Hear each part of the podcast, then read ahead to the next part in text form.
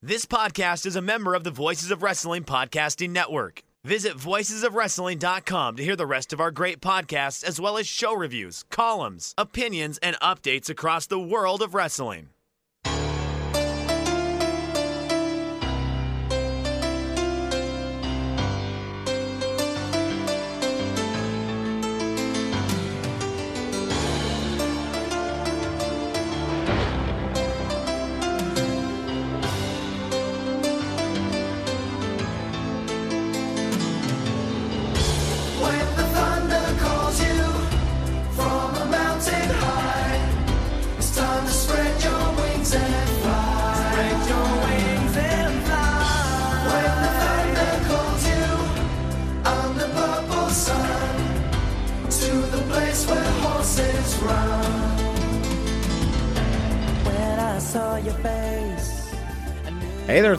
And travelers down Thunder Road. It's us, Days of Thunder, the WCW Thunder rewatch podcast that you didn't ask for, but we did anyway, coming to you as part of the Voices of Wrestling podcast network. I'm your host, your spooky host, that is, Dave Ryan, and I am joined by the Fright Honourable, Stagger Lee Malone. Lee, how are you this week?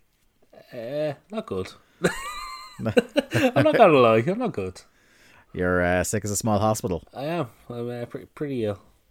But uh, Yeah. look, I missed our no days off. Mister never Yeah. missed a show. So here, Yeah. here I am, putting myself through pain, Through suffering. and I watched art. Thunder. Yeah, you, you went through a lot of pain, and you're sick as well. Uh, but yeah, ah, look, can't complain. It's not, it's not COVID, so I'm happy with that. Yeah. Um, it's the Halloween season, pal. It is. Um, have you uh done any uh, any spooky themed stuff? Do you do you like to decorate the house for Halloween? Like you got two kids? No, not not a Halloween, not Halloween people in this house. Even Connor, Connor is like, he's ten in December, and he's like, uh, I don't really want to dress up. That's Yeah. fine by me. I was never really a dress up guy.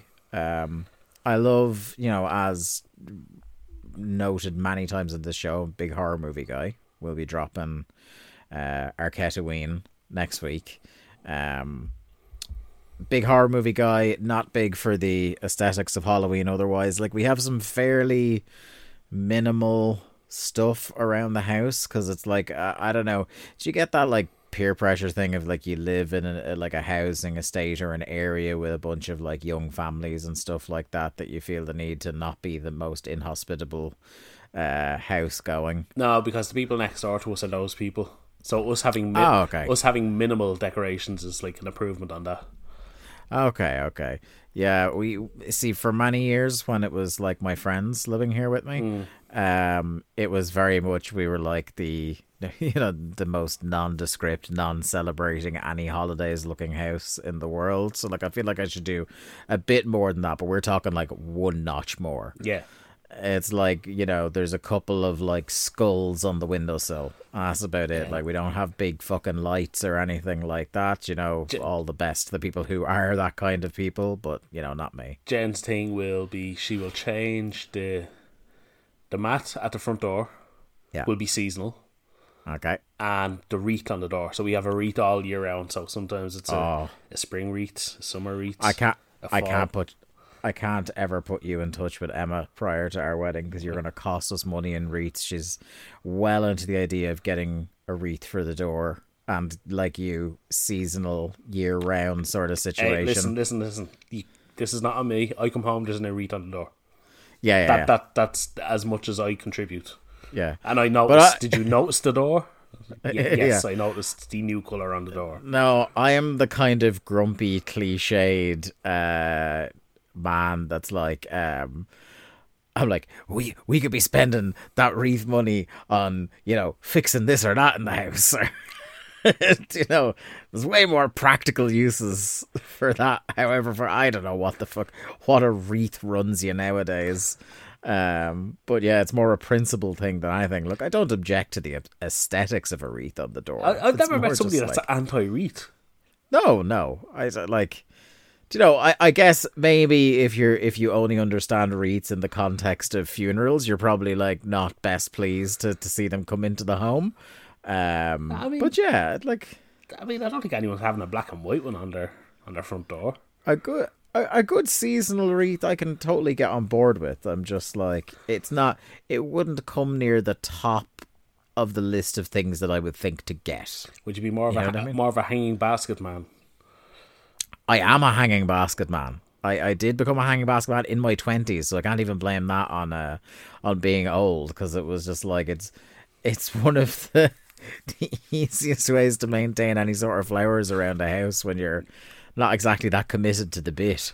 Um, I gotta say, um, we uh we, we have a little bit. I I was thinking, you know, we usually have the the pre-show chat about um is there anything else like you know current day that we should be talking about and we didn't really come up with anything but literally as we were hitting recordly i thought of one thing um that i'd like to uh, maybe ask you about see if you have any thoughts on it Is it Dominic And that- no, it's not. God, no. Uh, I think we, as a website here at the Voices of Wrestling, have a uniform policy: is that we are not we are not to care about this man. No, it- it's not a uniform policy. It's more that just we are intelligent and do not give a fuck about him. it's not a uniform policy. It's just Joe would almost certainly think less of us if we did care. And he already, And you know what? he already He'd doesn't think right much of us because we do a WCW show.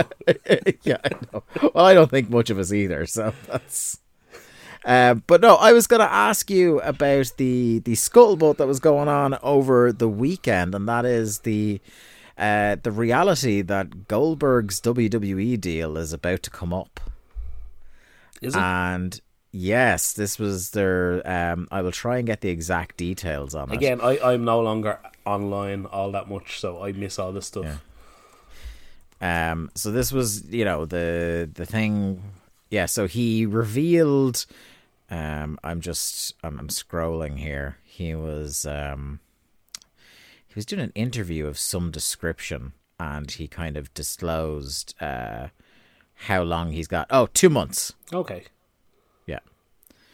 Um, So the of So- year. yeah, so he's he's got two months left. Um, there's no um, there's no indication as to whether you know negotiations are ongoing or anything like that for him to to re-sign with WWE. I also do think that maybe like it's in his best interest to like even if he doesn't go somewhere else to kind of maybe take a bit of time off. Mm-hmm. You know, refresh. Like it, you know, if he does want to come back. I mean, he's what? He's what? Late fifties. Yeah, yeah. Oh, he absolutely doesn't. Like, he has enough money in the bank. He definitely doesn't need to, and he's definitely proven uh, that he's still a big deal. So he doesn't have to. Doesn't Um, doesn't he still do those like reality shows on like Discovery or whatever?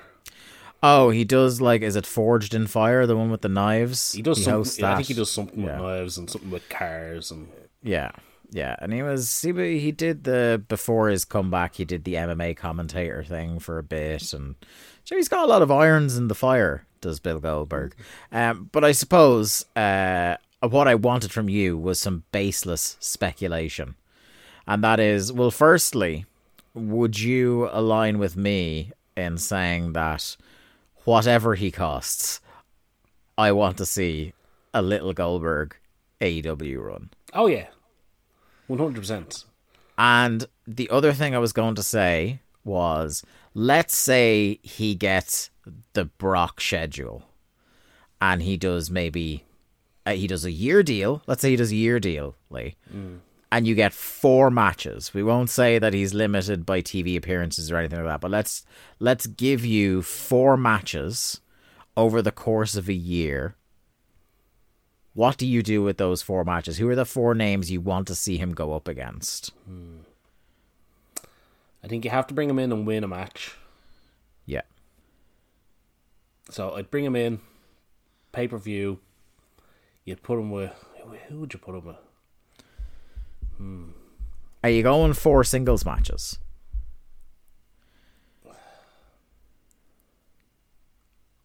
I think so. I'd I'd, ha- I'd have to like I'd have to really think about where he'd fit on on the roster. I I had seen somebody on Twitter. Um, if I can find them, I will give them credit. But somebody pitched an idea that if you want to have him come in and do like not necessarily an easy win, but just uh, hey, here's a bit of a spectacle. Uh, match is you put him with the other WCW legend in a tag and have him and Sting tag against two heels.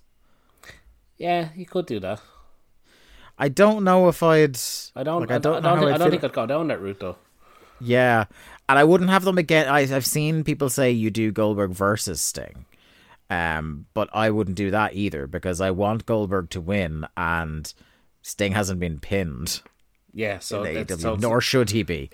it's not the way to go. Um, I like. W- would you put Goldberg with uh, Wardlow or something like that, and then eventually Wardlow's the one that beats him? Well, yeah, so some that's the other obvious one people have said Goldberg versus Wardlow at some point. Um, Wardlow beats him in a cage. Finally gets over his cage. Um, I suppose what he's, he's been in three cage matches and lost them all, hasn't he? yeah, yeah. Although I suppose that's one of those maybe it strains credibility that it's like if you put that match on, it's like oh no way am I believing that Bill Goldberg's going to be fucking arse climbing that cage. That's It's an Iron Sheik in a battle royal situation. Um, yeah, I suppose I, I'd probably go down the route of having four singles matches. Um, yeah, who they'd be with? I think you'd have to do. You'd have to give him a win over like a mid card heel to bring him in. So, like, would you put him over like um? Would you put him over like a, a, a swerve or? Like it would be a big deal for Swerve to face him, but you also probably don't want Yeah. Swerve losing to him. Yeah. Um, I mean, he's not like he's he's not a heel, but the- just when you said swerve, I thought Goldberg Keith Lee. Yeah, see that that's where I was you know? thinking initially. Yeah, Um, but yeah, it's hard to say. I, I, I think ultimately you'd have to have Yeah. a, a Wardlow or a you know what the match is? well, Goldberg versus Danielson. He's not the, that's not the mid card match, but that's if I get if I'm only getting four, and I saw what like uh Danielson Lesnar is what's in my head, an absolutely fabulous encounter. it was. I just run it back. yeah, I think I think you'd you'd have to do uh, Goldberg Omega somehow. Oh, do you know who we should go over that'll play off because they love doing this playing off cutesy things from years before? Goldberg Jericho. Yeah, perfect. you know, seeing as like go, uh, a lot of Jericho's run in AEW has been like visiting the ghosts of the past. Um, yeah, playing off that real life hockey fight they had. Bring Goldberg in dressed as Cyclope. Yeah. and then who's the who's the name you have him do the like in the final match? Who's the name you have him do the business for? Like, is it too obvious to say MJF? Yeah, there'd be a couple of options. I think depending on when it'd be, I think MJF, Wardlow, and Ricky Starks are probably the Yeah. three I'd be looking. But Ricky Starks is always kind of up in the air, depending. Yeah. What, what's the latest I'll- rumor? Also, I think Ricky Starks would probably take the best spear since Kiwi. That is true. Um, yeah, like it, the the Wardlow thing is so obvious, but like, unless you are really going to strap the rocket to Wardlow, and it's like right, Wardlow beats Goldberg and then goes on to like beat MJF for the title or something like that. I I I don't think he's ready for that. no. Um, it's an interesting one though, and it's one that I definitely I like. Look, obviously we're WCW fans in spite of everything we've had to watch on this show. Um, I think you'd be hard pushed to get us to say no, No, to, to a Goldberg, Goldberg, run. yeah, yeah. We're always going to think there's a little bit more juice left in that Goldberg uh, than maybe there actually is. Come here, Um, Goldberg just coming in and spearing somebody. It's it's well worth the money. But this is the thing is like his, if- for the most part, his last WWE run, he was booked much better than he was during his original WWE run where they were sending him out in very much too long, uh, exposing matches, having him wear a stupid fucking wig, uh, all that sort of good shit. Um, uh, and even though the, the the most recent run was much better, I would also have faith in noted WCW fanboy Tony Khan to have some good ideas if Goldberg landed in his lap. That is true. I also think, you know, if you want to think cynically about it, is like what's going to get people uh, moving on a little bit from the CM Punk stuff. As if you replace the biggest star you'd had till this point with another massive star, at least Yeah. for a little while. Yeah, that, definitely something that uh, they should consider anyway. Yeah. Um, yeah, that's something that's just been rolling around in my head over the weekend. Um, before we get into um, the for before we get into episode sixty of Thunder, uh, Lee, I believe it's time to throw to the Days of Thunder Control Center for a word on our upcoming content. Thanks, Dave. You know, we have a packed week ahead over on alargemanappears.com as a special Grab Bag Radio will be dropping this weekend. And as it's the end of October, that means it's time for the second annual installment of Ark Halloween. And this coming Monday, the 31st, as a special Halloween treat for all of our listeners, we will have an episode of Days of Thunder at the Movies on patreon.com forward slash WCW Thunderpod available for free as we will be reviewing the classic horror Scream 2 starring the one and only Days of Thunder's favourite actor, David Arquette.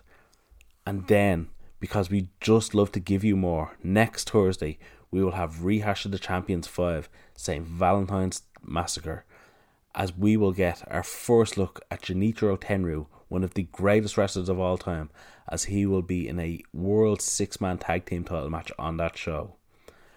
But if that's just not enough for you, we have more than a full day's worth of audio available in our back catalogue spread across all of our great Patreon exclusive shows, including Rehash of the Champions, Black and Golden Days, Lonely Audio, Days of Thunder at the Movies, TRL, Grab Bag Radio, and Draft and Drafts, and all of this for just $5. This is value for money you will not get anywhere else. A largemanappears.com, patreon.com forward slash WCW Thunderpod for all of your latest Days of Thunder news and happenings. And now we return you to your regularly scheduled podcasting. This is Thunder, episode 60, the taped half of a double shot from Orlando, Florida. Uh, here we are in the impact zone. Uh, it's the 22nd of April 1999. We got a 3.3 rating, so it's actually up 0.1 in the Nielsen ratings from the live show, which I would I'm very surprised by. Uh, I would have thought if anything it would go the other way because as soon as I don't know. As soon as I get a vibe, it's a like taped days before show. I'm just kind of like, oh, Yeah, it, it, it's odd, but also I think one thing we've learned is that the Nielsen ratings just week to week mean absolutely nothing. yeah. Um, especially for this show. So yeah, we're back in the Thunder Zone. Uh, Larry and Mike are here, and hey, here's a novel change for a taped Thunder. Uh, it's the guys doing the intro to a taped Thunder with the audience behind them. Yeah, So even if they are in the truck for the rest of the show, for all we know, uh, at least there's a bit more pretense towards pretending that they are in the building. I think they just Uh, obviously did like two intros, Yeah, um, or just shot two separate intros for um, Yeah. the shows when they were there. So yeah. if- If it was, and you know what? If it was Tanay and somebody else, I would say no. They probably did stay out there for both of them, but like I don't think Larry's staying out there for four plus hours. no, I can't see that. Yeah. Um, today, Tanay just loves the game, so I could see him staying out. Um, we got a big show tonight. As for what feels like the first time in a long time, Lee Goldberg will be competing on Thunder. Yeah, it has to be the first time since God, well before, well before the Bam Bam feud, wasn't it? I yeah, like he's been in a couple of segments, and he's like, I think he's run out in a couple of main the, event the, brawls. The one I remember is remember he saved DDP in the run up to Havoc.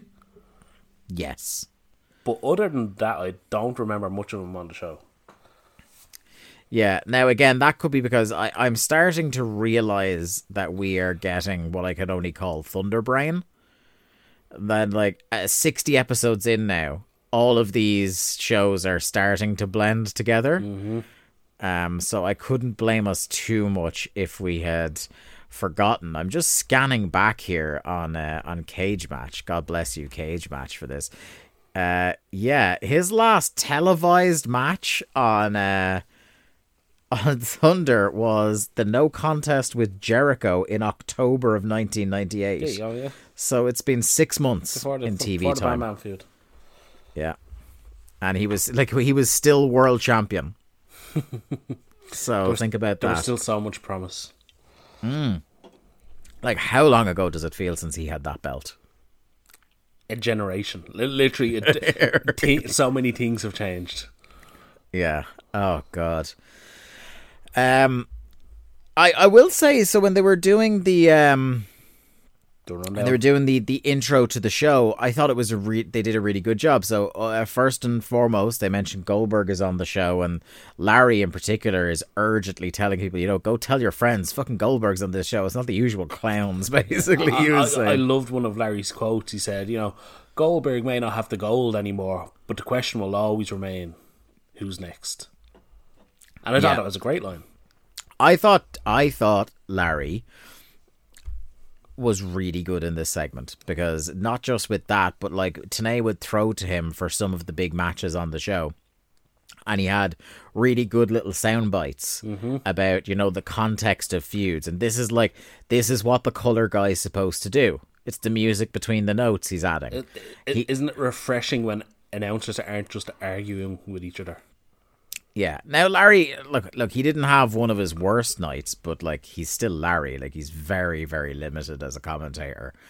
Um, but yeah, just this this segment alone was like, okay, now I know there are a couple of big matches on this show, and Larry has told me why those matches should be important. Yeah. So you know, good job here, I think.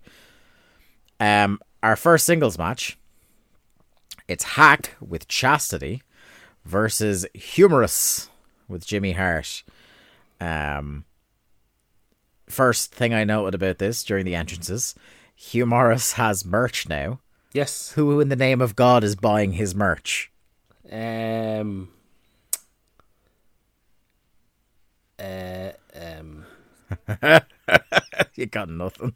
um, kind of like a sales. Hey. I don't think anyone bought a humor shirt. No, do you think he just screen printed this at home? I don't think he'd have that capability. Got one of those like you, you print off Microsoft uh, like MS Paint and you just like iron on the patch. I, I think he just went to like some strip mall and said, uh, "Can you make a shirt that says this?" Yeah, and we'll get to what it says in, in a few seconds. Um, here's something, Lee. And we had just talked about how we were pretty sure he was a babyface last week, but Tanay informs us that DDP's a heel now. A side they had never seen except for four weeks previous.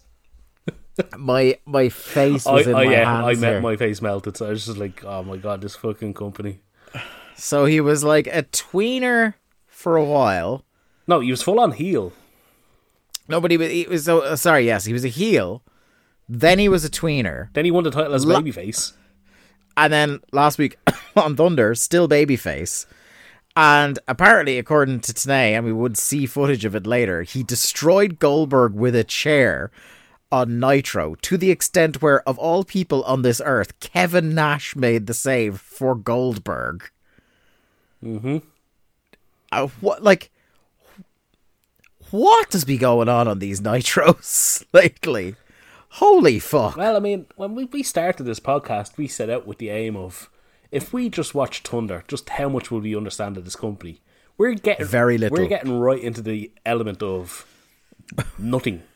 Is the answer Yeah. to what we will understand. we are finally getting to answer that central question that the the podcast was loosely premised on.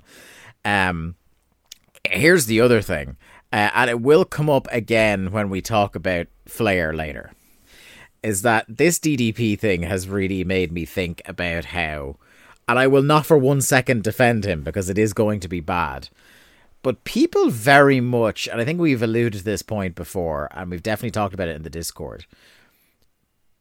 People very much talk like everything was going fine till Vince Russo showed up with the booking in this company. Yeah, uh, people have no idea. um, Yeah, we are still until the the middle of the summer, very much in the the Kevin Nash booking era. We get isn't there like a brief Kevin Nash isn't the booker anymore? It's, It's Kevin. Sullivan, It- Terry Taylor, and the committee. Yeah, it's Kevin Sullivan. Uh, Kevin Sullivan, Terry Taylor, Terry Taylor. um, and what's your man, the one that threatened Mike Graham? Yeah.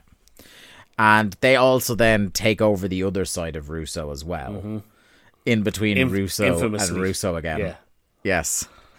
Um but we you know we'll we'll get to that but like what I'm saying is like it's still still Kev booking it and we are now getting into like this guy already ran out of all the half decent ideas he had and is now just I don't just fucking about. isn't isn't it funny to think that this whole time since basically Goldberg's been champion, well, a, a couple of months, a couple of months afterwards, Nash became head booker, and all of a sudden Kevin Nash is getting elevated to be the world title challenger, and all, and, know all- what- and all the while Hulk Hogan's away, and Do you know what's very interesting to me as well, Lee, is that um in very much something that is often I, I suppose correctly uh, attributed to Dusty. Old Kev certainly is like putting himself close to anybody that gets any sort of momentum in this company. funny that isn't it? As I was just going to say, like when Hogan's away, Nash gets elevated to world title challenger. Then Hogan is Yeah. back, and Nash is like, "Oh no, you can be champion. It's fine." Yeah. And then Hogan goes off injured, and who's back to being number one contender? Oh yeah, it's Big Kev. what a worker. What a He worker. he satiated the big man for what four months. Yeah. yeah. It's like he he did the um uh, just as he was like catching fire again, he put himself in a feud with Ray where he got to beat him, take his mask, but then also Show the boys do a do a job, job, yeah. and and get the kudos. And now he has immediately to quote unquote rehab himself, aligned himself with Goldberg. Yeah, and he's now a face again. It's fucking incredible. Ah, listen, the man knew the man knew what he was doing. I don't care what anyone says. Ah. oh, Uh, I actually, get- actually, we should say what scenes we're talking about. Kevin Nash. Very sad news about his son. Yes, horrible, Mm-hmm. horrible stuff to hear. And the one thing that I, I thought was just like I don't know how he did this. Like, like he hopped back on his podcast within a week to Oh, do like a tribute show. He's oh, already done an episode, yeah, to pay tribute, like tell stories about his son and and talk about it all and everything like that. And just I can't imagine the strength it takes to do something like that a week after losing. Like it was the kid like twenty six. In- yeah, it was way far too young. Anyway, it's just He's in his twenties Yeah. anyway. That's for sure. Um, and it was, al- it was also horrible happened stuff. to be on what would have been Scott Hall's birthday. Just a, just a fucking. It, God, do you know what? What the the, bad the, year the amount of times things like that happen, and you just have to go. You know what? Like you, you can't you can't plan for things like that. And uh, yeah, th- um, What is it they say? Bad things like that happen in threes and yeah, sevens. so absolutely thoughts go out to uh, Kevin Nash and his family. Yeah. Um, let's, I guess, talk about this match. Um, so it starts off with with Hak eating his own cane in the face. Uh, I gotta say, right, like I said, Larry had one of his better nights, but uh, there was a couple of occasions where Larry just let the real Larry Zbyszko thoughts pour out. And did you catch him completely eviscerating the entire notion of hardcore wrestling? Is this? Uh, I can't remember its exact quote, but yeah, he kind of just spends about a minute just burying anybody that wrestles this way. and it's not real wrestling and stuff Yeah. like that. And he has to be cut off in the middle of it by Tanay, who is reminding him that they're trying to build A a hardcore hardcore, division, division, yes. at the moment. So he uh, and now mercifully he he got what Tanay was trying to say, and he's like, "Oh yeah, yeah," yeah. and he stopped. Um, during uh, Morrus's flurry of cane shots, there was one where he caught Hak directly on the Yeah. nose. Looked fucking hella painful. Yeah, it was real bad. Uh, Hak then gives him his receipt with trash can shots, uh, one of which uh, I think uh, Hugh Morrus does the the least heated flare flop of all time. Like he flare flops and nobody reacts to it. Um, Hak does his flip bump spot into the railings when they go outside. Uh, I really did um, like that shades of CM Punk. Or when she, CM Punk took that bump, it's like, wow, that hurts in ECW. Um, Hak takes his flip bump into the barricades, and you can audibly hear in the microphones. He just goes, "Oh my god!" it's great. Um, it's at this point that I realize what Hugh Morrus's shirt says. It says, "Amuse him, confuse him, and abuse him." Hindsight sure is funny, isn't I it? I was just thinking the very same thing. Oy, oy, oy, oy, oy. Hey, yeah, that's Um, the man you want to put in charge of a fucking performance center. Yeah. Uh, Larry goes real fucking dark here, where he said, you know what? If I was in there, I'd take that little earring of Hak's and I'd use it to pull out his eye like a hand grenade. Tanay was just like, well, that'd be a pretty brutal sight. Well, Dave, as somebody that is at the moment going through the series of Harley Quinn, that's something that I can absolutely envisage happening. Oh, Lee, have we talked about that on the show yet? No. Oh, Lee, that Harley Quinn animated show is fucking great, isn't it? Amazing. I'm uh, I'm right at the end of season two. Um, Ah. I've like blitzed it in the last. I can't remember when I sent you a message saying I'm starting to watch it. I think it was when we did the last one of these. I think you've been watching it for two weeks. Yes, but I fucking watched as more like I've gone through fucking as quick as I could. But uh, yeah, ah, incredible. Ah, it's so good. Uh, what a The the best work of Kaley Cuoco's career.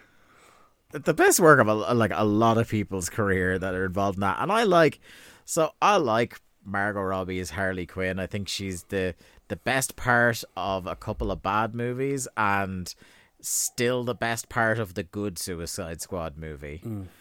Actually, no, because she was in a couple of bad movies. Birds of Prey is pretty good. Birds of Prey is decent. yeah. Um, yeah, yeah. So it's yeah, she's the best part of the bad Suicide Squad movie.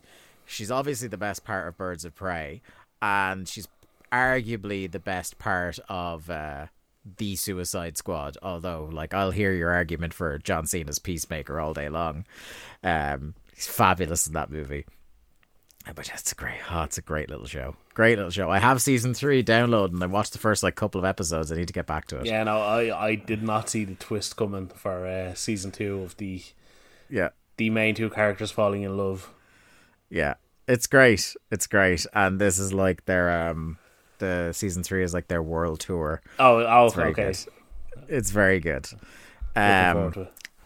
so uh, Tanay mentions just offhandedly uh, that Piper is back Yeah, in WCW Commissioner Piper. and Commissioner Piper, and that on Monday he managed to get Ric Flair committed for psychiatric evaluation. Yeah, we're at that point, Dave. which means Lee, next Monday is Flair in the asylum. Oh no. So we're not going to watch that Nitro because I'm not watching three hours of Nitro just for some of the worst skits in the history of professional wrestling. Not on this occasion. Okay. But I think for episode 61, we should watch the skits by Ah, yeah, themselves. that's fair enough. If the, if Lis- they don't show them on Thunder, Listen, let's give you- let's give Thunder sixty one a chance to show us them, and if they don't, we'll watch them on YouTube before we record. You made us sit through the Man in the Mirror Ultimate Warrior story, so Once bitten, twice shy, my friend. I still haven't forgiven Um, yeah. you for that. This is like so the. I think we've gotten through. I think this will be the third of the the Nitro moments that always pop up on the list of like the worst things WCW ever did booking wise. So you mentioned Man in the Mirror. Mm-hmm. That's definitely up there. Um, the other one I had thought of was um, Rick Steiner and Chucky. Um, Another storyline that's been repeated constantly on WWE television. And you know what? Every year that they tease Chucky's coming back, I'm going to innocently tweet that, hey, I think they should have him and Bron Breakker interact with each other. Come I here, think Bron that'd be a Breakker's surrounded by enough fucking troublesome people. He doesn't need I- Chucky. Uh, yeah, I enjoy pretending like I'm the first person that thought of it. it really does tickle me. hey guys, do you know what they should do? His dad was in this segment. I don't know if you've heard about it. Oh, the things we do to get through the day, eh, pal? It's- Listen, if it'll rile up uh, some WWE fans on Twitter, I'm all for it. But now we get to the yeah, we get to Ric Flair in the asylum, and I, I suppose let's talk about it more when we do the flashback to Nitro. But I'm just I'm very much bracing myself. Um, Larry also again in a moment of Larry's real thoughts. I feel like we should almost have a Larry's real thoughts jingle. Um, Larry just takes this moment to point out how fucking dumb it is to have a commissioner and a president. Yeah, he goes on this. Who has more power? Yeah, Tanay has nothing for him. Yeah, and he's like, no, no, look, seriously, who's who's, more powerful? Yeah, the the best Tanay has is to go. Well, um, Piper was able to get him committed. I guess. um, they also, as if this is going to completely turn the business around, Lee announced the return of Lee Malone's favorite wrestler in the whole world. Brian Knobbs is back in WCW. Did they say that? I missed that. They did, yeah. I know. Well, you know what? You probably were so excited you passed out and forgot. That that must be it. I I, 'Cause I, I- totally, totally, one hundred percent missed this. Yeah, yeah. I know you are just a just an unbelievable Brian Knobbs fan. I mean, the biggest. I, I couldn't. Pos- I couldn't possibly tell you my my favorite Brian Knobbs moments. You are the number one knob. I've always said that. You and many people. Uh, back to the action. Uh, Go on, uh, I'll leave it. uh, back to the action. I don't want to get. I don't want to get sued again. hanging guillotine leg drop from Hak. Um, and he goes outside and gets a table, which got a huge pop. And then he went to get a second one, got another pop for it. Uh, after that, he gets a ladder. Morrus is able to make a comeback while he's getting the ladder. Uh, he gets the no laughing matter moonsault in on him. Jimmy then helps him set up the tables and does one of, I think, like in hardcore matches, one of my least favorite things is when you have the table stack and you're too lazy to figure out a way to get the guy on the top table, so you just place him in between two tables. Bullshit Makes no sense. no sense whatsoever. Um, Chastity comes in, sprays Jimmy with the fire extinguisher. Morrus gets knocked off the ladder through No, the tables doesn't. because He jumps off the ladder through the tables. yeah, yeah. So uh, while this spray is happening, Hak recovers and runs up the other side of the ladder, and he gives him a couple of digs. And yeah, Morrus like gently glides off the ladder um, through the tables. Uh, Jimmy then wins a tug of war over the cane with Chastity, but it slips out of his hands, and, ha- and Hak gets it. Hits a Russian leg sweep on a shard uh, of a table to win. And you know what I was going to say is like the, the match was no great shakes. It's not particularly memorable. But you know what? As an idea for a type of match to open the Tate part of a show when people are a little bit tired, a little bit burned out, hardcore match isn't that bad an It's a, idea, is it's it? a fun dumb brawl. That's all it was. It was just like no, Yeah. no, none of the the none of the action like left a lasting impression. But Yeah. it was never dull. Yeah, and the the crowd had fun with it. Yes, Do you know what I mean? And they lost their mind for the table. They enjoyed the finish. They enjoyed the table bump just before that. Mm-hmm. Um, so like I- think that's the kind of match that that's one of those kind of ones. If you're not going to do like a fast paced cruiserweight match or lucha match, this is probably right up there in terms of like what's going to get the crowd back up and having fun again Yeah. after they've already been through so much tonight. This is the perfect idea, I think. Um, it's such a weird thing to praise, like Hak versus Hugh Morrus for bringing life back to the crowd, but it did. It did.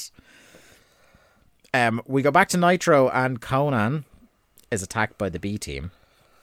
Uh, I I think Tanay said that this was on Nash's orders. No, the the B team said it was on Nash's orders. Okay, okay. So this is like um part of the because one of the things they're teasing on this show is guess what? The NWO factions are fighting with each other. Yeah, see, see, Um, Daddy, Daddy is gone. Hulk, Hulk is injured, so it's uh, it's course. now every man for himself with regards who Mm. who's running the NWO. Um so they beat him up. The highlight of which is you can hear in the background Brian Adams saying, He messed my damn hair Which I liked. Um and then yeah, T- Tanay does the tease of NWO family drama, which Lord Jesus. Do you know one thing I didn't consider before we started the show? uh just quitting. No, well, I did consider that many times actually. Um, Okay. No, like before before we started watching all these thunders, one thing I never thought about was just how much Konnan I'm gonna have to watch. Yeah. Oh, he's all over. He is a he is a Thunder MVP. He has been omnipresent in our entire run, and he's not going away. Mm-hmm. And here's the thing about him as well, Lee. I don't know how much you remember of the Filthy Animals era, Not a lot. But you were essentially going to spend a year getting completely lost in what show you're watching because essentially the fa- Filthy Animals do the same segment on every single show. I look forward to. it. But much like the New Age Outlaws doing the exact same thing over on the other channel, it's fucking over like Rover. Mm-hmm. So, do you know what I mean? I can't, I can't beat them too much with And- it. and- like if it's getting over, why change? And now you know how uh, Garrett and Liam feel on TNA, where it's the 3Live Kru doing the same thing over and over. yeah, yeah. God, there before the grace of God, eh? Um. Yeah, so I'm totally not into this, but something uh, I am into is Scotty Riggs' entrance. No, you're not. Nobody No, is. I'm into I'm into it because during his entrance, Larry Zbyszko has to reassure us because Tanay asks him, "Is like, oh, he's a handsome man, isn't he, Larry?" And he just wants to assure the entire viewing audience that he doesn't look at men that way. I, I know. I love this first thought of going, hey, Scotty Riggs had facial hair the last time I saw him. Yeah. And then it's like, but yeah, I don't look at men like that. True love trumps all predator. Flying kicks not gay. Big watch not gay. Missionary one love. Gym socks nunchuck not gay. Light of fluid HD. Ninja world peace four wheel drive. Gay marriage love beef. Free love golf club two guys not gay. Rainbow muff dive. Harvey milk Sean Penn not gay. The match starts and it's mostly Riggs controlling and showboating. One piece of his showboating would take on more significance with context that was added later, but we'll we'll talk about that uh, when it comes up. Um, Konnan ducks a corner charge to cut him off, strikes, whip and a clothesline. Uh, this is one of those nights where uh, Konnan was not in the best cardiovascular shape at this time because maybe two minutes into this match he looks completely blown up. Uh, there's a near fall, leapfrog, mule kick, and a facebuster from Konnan. Uh, his whip is reversed, but he holds onto the ropes. Riggs therefore drop kicks nothing. Uh, tequila sunrise and a win. Fairly uneventful. I would say this is more your standard tape thunder fare. Yeah. Uh, than the opener. Um, one one other thing is the Tequila Sunrise has. Sorry, hang on, hang on. I have Raw playing in the background, and I'm what. okay, I'm, why? Why for a I, was, start? I had the football on, and then Raw came on afterwards. okay. Um, and the Miz and R Truth from Raw last night is on, and I'm pretty sure they just cosplayed an entire John Cena, Daniel Bryan sequence. Oh, really? Now, is this uh, who I am seeing uh, uh, today on Twitter being argued as genuine WWE legend, The Miz? Yeah, like uh R Truth did the the flying tackle, the spinning suplex, the attempted five knuckle shuffle, five knuckle five knuckle shuffle.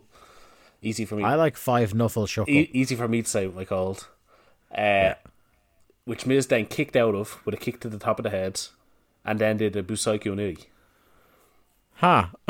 Now, I'm no fucking expert here, Dave, No, I'm no scientist. But that to me screams of a John Cena Daniel Bryan sequence. Yeah.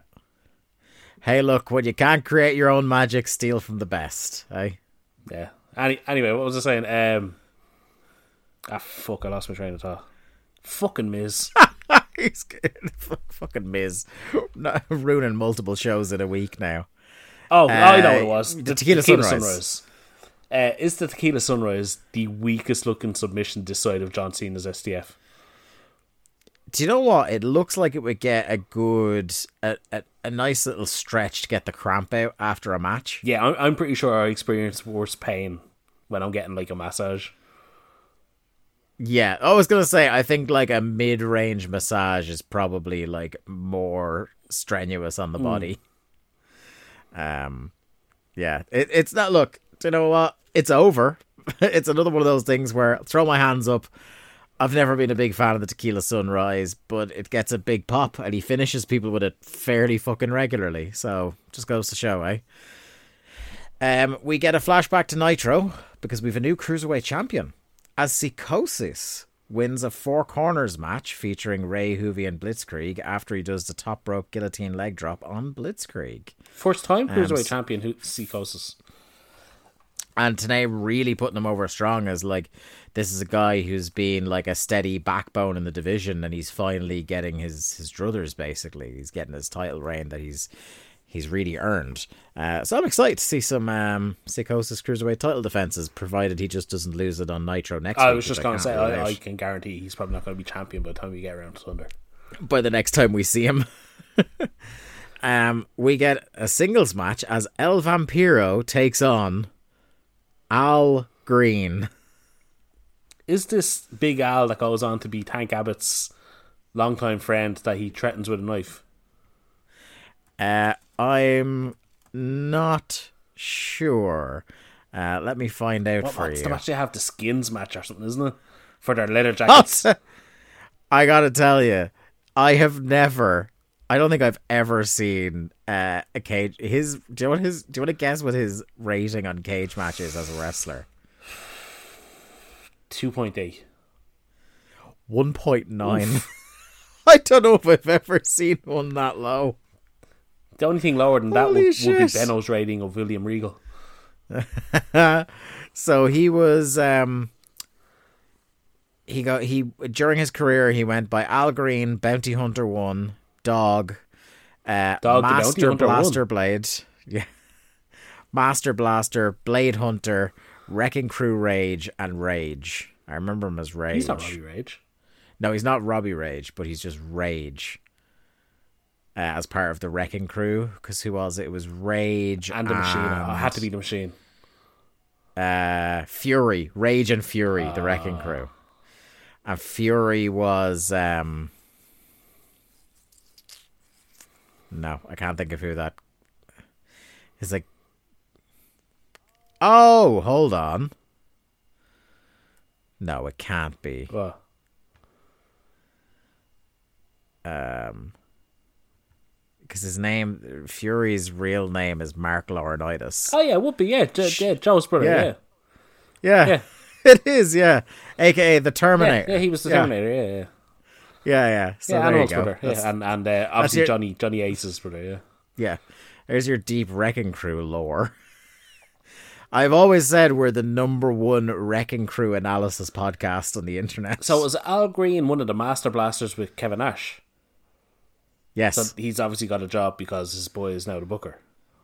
yes, I would have to say because let, let me check. I I feel like we've seen. Oh, we've seen him before. Yeah, we have seen him before, but I can't. Yeah, he was Master Blaster Blade. Um, as I was saying earlier, this is the first time we've seen him since. Um, Three weeks ago. Oh, actually, yes, three weeks ago. oh, what is happening to our brains with this show? I knew it had to be recently. Oh, he was the tune-up match for um. It was so it was a month and a half ago, so it wasn't quite three weeks. Uh, it was the tune-up match that Sonny Ono and the Cat had before the pay-per-view. You where Sonny Ono Yeah, pins yeah, the guy? That was him. And then yes, uh, like a, a month or two before that, he had the match with Perry Saturn, where we're like, "Hey, this guy looks like a discount Perry Saturn." And once again, oh my god, time is a flat circle because the first thing I wrote in my notes here was Hal Green is going full Kmart Perry Saturn tonight. um, I'll say one thing about this match. I'm quite ready for Big Ian to have his face paint Yeah. now. I, I, It it looks weird to see him tan. I'm done with El Vampiro. I want just straight up Vampiro fucking messing about with tombstones at this stage. Yeah, yeah, I'm ready for it. Um, Tanay announced at the start of this match that they they got a notification that the main event has changed. One of the Yeah. things that uh that Flair signed was it was going to be Raven and Saturn versus the Horsemen, but now they've inserted Kidman and Rey, split them up, and put them on different teams because fuck it. Yeah, I, I don't Um, hate the idea. I just hate that they changed what was going to be a fucking great match. I'll tell you who does hate it. Larry. Larry it's just like basically one short ago, this is complete bullshit.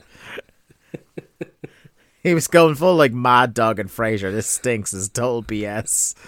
Like, uh, he didn't care for the change whatsoever.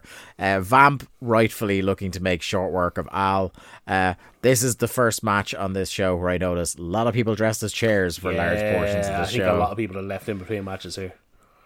Um, there was also there was a shot, a reverse shot in I think it's the TV title match, where people had started filing back in on the hard camera side, but on the side that the hard camera was rooted in, empty, Okay, I, did- I did. I like didn't like tarped over, tarped over, empty, not like people fucked off empty, as in they didn't sell those seats empty. Not good.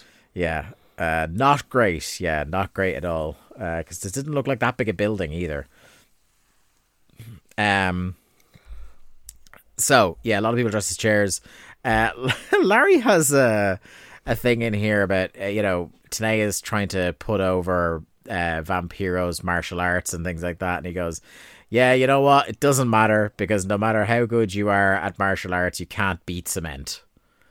Uh, I think this was after Vampiro did like a plancha, and he talks about Oh, how yeah, you know yeah, he's a trained luchador, he's trained in martial arts, and he goes, doesn't matter how well you're trained, like you- you're not gonna be able to beat cement. And he like I think there's one of a couple of occasions in the show where he talks, he basically says like you couldn't pay me enough to take a dive like that. Um, fully enough, he described like I don't think he was trying to do it as a clever bit, but somebody did a suicide dive, and he was just like, oh, I would not do that. In a I think it was Vamp. It was when Vamp did, Vamp did it. Was it? Yeah. Yeah, he's like that's suicide, but I don't think he was being clever because it was a No, suicide he, dive. he I think he, was not. Yeah. no. Um, so Al Green gets some shine with uh, a couple of moves like a double underhook power slam for a near fall. Uh, Vampiro makes a comeback, uh, and that ends up with him like he beats Al Green with a forward roll. Yeah. Like, uh, you you gotta. I know they hadn't like fully decided. You know, we talked about this where they're like protecting him a bit, but also they don't seem to be like, oh, let's properly do something with Vampiro. It's weird, and for me, and maybe this is like our bias of knowing what they would plan to do with him later. It's like you got to be beating Al Green more clean than this. I don't think they've even established a finisher for him at this point. So, No, um, yeah. yeah, and I think they weren't quite sure where they wanted to go, but obviously, as Vampiro starts changing things up and they kind of get behind him more, they'll. But uh, I suppose the way I look at it is like, even if you're not sure you're going to do something with Vamp yet, you know you're not doing that with Al Green. Just have him squash the fucking dude. I don't know. Like, have you seen Al Green? there's- oh, and I guess you know, as you very astutely pointed out, look who has the Yeah. book. You know, it's it's probably one of those cases. Uh, next up, we've got a world television title match with Booker T defending against Young Dumb and Bobby Duncum's own Bobby Duncum Jr. Um, Tanay starts the He's segment. He's a sorry. solo again. He is a solo again. Uh, Tanay uh, starts the segment on a bit of a sad note, um, where he talks about how uh, Rick Rude had passed away earlier this week. Um, Rick Rude, the pomp of Rick Rude, was slightly before my time of of watching wrestling, but he would have been right there when you were um, a, a young man uh, watching wrestling. Uh, going back, I very much appreciate him. Um, but uh, your thoughts, I guess, on on on Rick Rude? Uh, growing up, he was one of those guys that was just always one of the top heels. Like whether it was like I vague memories of him in the WWF, but it was mostly that WCW stuff that I saw as a young child. Um, but yeah, I, like I remember a lot of the kind of the Sting feud and stuff like that. But yeah, I, always a fan of like as I got older and went back and watched. Always been a fan of his work. I thought he was just an incredible heel in both WWF and hmm. WCW, and I'm really glad he had that WCW run because he absolutely was a top guy. And I'm just I'm just sad we never got like a proper Rick Rude, Rick versus Ric Flair feud. Like if Flair had to come back Yeah. as a face and kind of went against Rude, I think it would have been something good. Yeah, and and he is one of those guys that like like you said he he had everything, all the tools to be a top guy, and he'll always be one of the what If, ifs. if Hogan he wasn't w- such a fucking bitch yes, and yes. actually wanted a proper program with somebody. Yeah, I think the sky was the limit for the guy. Um, just un- unbelievable look, unbelievable look, Charisma out the fucking, Just- like just pouring Oh, and obviously, like until um, until his accident, um, he Which was what ninety three, wasn't it? ninety three. Man could go. Yeah. If you, know? ever wonder why people get nervous about those, you know, the elevated rings with the platform, it it's because of what happened to Rick Rude. So he was Mm-hmm. on a tour of New Japan, or was a big WCW uh, New Japan show, and he was sent out of the ring, and his back basically hit the edge of the platform, and he was just never the same. Basically, wasn't it? Yeah, It was his back, wasn't it?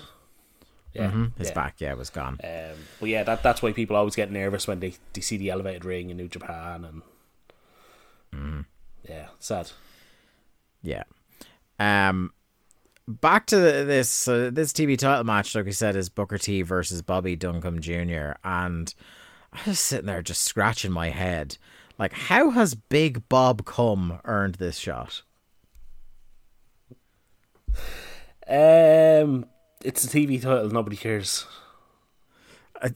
like that, that's that is definitely the shoot answer. Um, I'll give you we that. are what six months away from the title being pulled out of the trash. Mm-hmm. yeah, thereabouts. It's it's a TV title. I don't know what you what you want. well, you know, you know what I want from a title like that. You just know that WCW No, they're not. And me. like, it's a fucking. It's amazing that at this point they think having the TV title on Booker is kind of somehow an elevation of Booker. It's really not. It's it's more of anything taking him down. Yeah, and it, it like, do you know what? It's not like there's any company that are really doing that shit better nowadays. Because like, look at the TNT title now, which should be like, should mean a lot on the War Dog. Or you look over it, like I guess we're going through a brief period of time where they actually are doing something with the Intercontinental title again, uh, with the the the Gunther run, and and I, and I will say I have seen some of the the Gunther Sheamus feud, and those matches have Ah, they've been brilliant. You know, and the um was it on the pay per view that they did the the Brutes versus Imperium, and it was it absolutely banged as well. Um, just. Uh, who knew when you let like dudes just go in and fucking stiff the hell out of each other and just have a great match, a great match Tell you what, the, the the PC did a really great job uh, producing that Gunther guy. Yeah, where did he come from, eh? Fucking hell. Um so uh today, Tanay rocks us by like he thinks this is gonna, you know, change the face of reality itself when he reveals that Booker T didn't actually play any organized sport in college. Uh, or in high school. Uh, he was a trombone and tuba major in the band. Um, I I guess the idea, the point was that, like, in spite of the fact that he hasn't been an athlete all his life, he is such Ain't a genetic natural, freak that he's natural a, athlete. Yeah. I think that's actually the phrase he even uses. Natural athlete. It's just like he look how quickly he took to this without any sort of athletic background whatsoever. So I appreciate that, even if he he does kind of like. It's like a backhander because it's like he's such a fucking nerd, but he's a real good athlete. And it's such a pity that having done plenty of commentary, he's just so bad at it still. um Duncum only getting uh, a couple of spots in here. Uh, this this match is all Booker. People are really into him. Um, goes through a break, and pretty much right as we come back from the break, uh, Bobby absolutely snots Booker with a big boot. Yeah. Holy shit! Which would you have rather taken, the Kane shot in the first match or this? Probably the Kane shot. Mm. Because you'd be somewhat bracing for like that fucking big boot. You just belts him. Like you just Yeah, like Booker doesn't. Yeah, 'cause, I like, think the he doesn't even take half a step out, of ropes, and Duncum was right there. Yeah, a cane shot's a cane shot, but like for those of you who haven't seen Big Bob come, um, I, he's a big I, I dude. hope nobody has seen that. He's a he's a fucking unit as Big Bob come. So that boot is gonna do a number on you. It's gonna do a number on you. Um, Bobby going for near falls in an attempt to wrap this thing up. Uh, Tanay gives us a, a Hogan injury update this week. He had surgery with Dr. James Andrews uh, on his MCL. I feel like he was in with James Andrews for like a week and a half before he finally cut him open to do the MCL. Like they've been really milking this injury progress I, report. I him. really hope like they they really should have done like kind of RNN type Hulk Hogan injury updates. Ah, I loved RNN. Here, listen. That's the reason he's a star. Fuck evolution. Absolutely. Um, Larry has zero sympathy for Hogan, which I did enjoy. Uh, Nash has claimed, apparently, they're talking about the, the Nash DDP uh, fracas at the moment. There's going to be a title match between the two at Slamboree. And he's going to go full Bane because he is promising to break Page's back at Slamboree. Um, you know, because of what he did, I guess, to Goldberg on Monday, but also to Hogan before that, because he's been given the credit for putting Hogan on the show. Here's something to uh, consider if you've never thought about it. Hulk Hogan and Larry Zbyszko could have been brother-in-laws. Uh, uh, those are some interesting family dinners, potentially. And that's why Larry is probably so bitter towards uh, Hogan. Yeah. Just just think about that. Imagine those uh, those get getaways with the family. I would, Jesus Christ! Imagine just being a the the normal family member at those dinners. So you'd have Verne, Greg, Larry, Yeah. and Terry. oh, fuck, and probably fucking Beaver there with him. God, oh, that's a fucking horrendous fucking crew. Never too far away. Um. So, um, oh my god. Uh, Bobby Duncum hit maybe the worst top rope clothesline I've ever Awful. seen for two. Awful. he hits a clothesline that's so much worse than the one Wrath did that blew out his fucking ACL last week. That was the same show, actually. And the he- same taping. Yes, it's just the same tape, but it's like an hour and a half later. Significantly Backstage worse. going, I can do that, right? Yeah, and like it wasn't. yes, yes, he didn't hurt himself, so technically that's better. But it fucking hurt my feelings.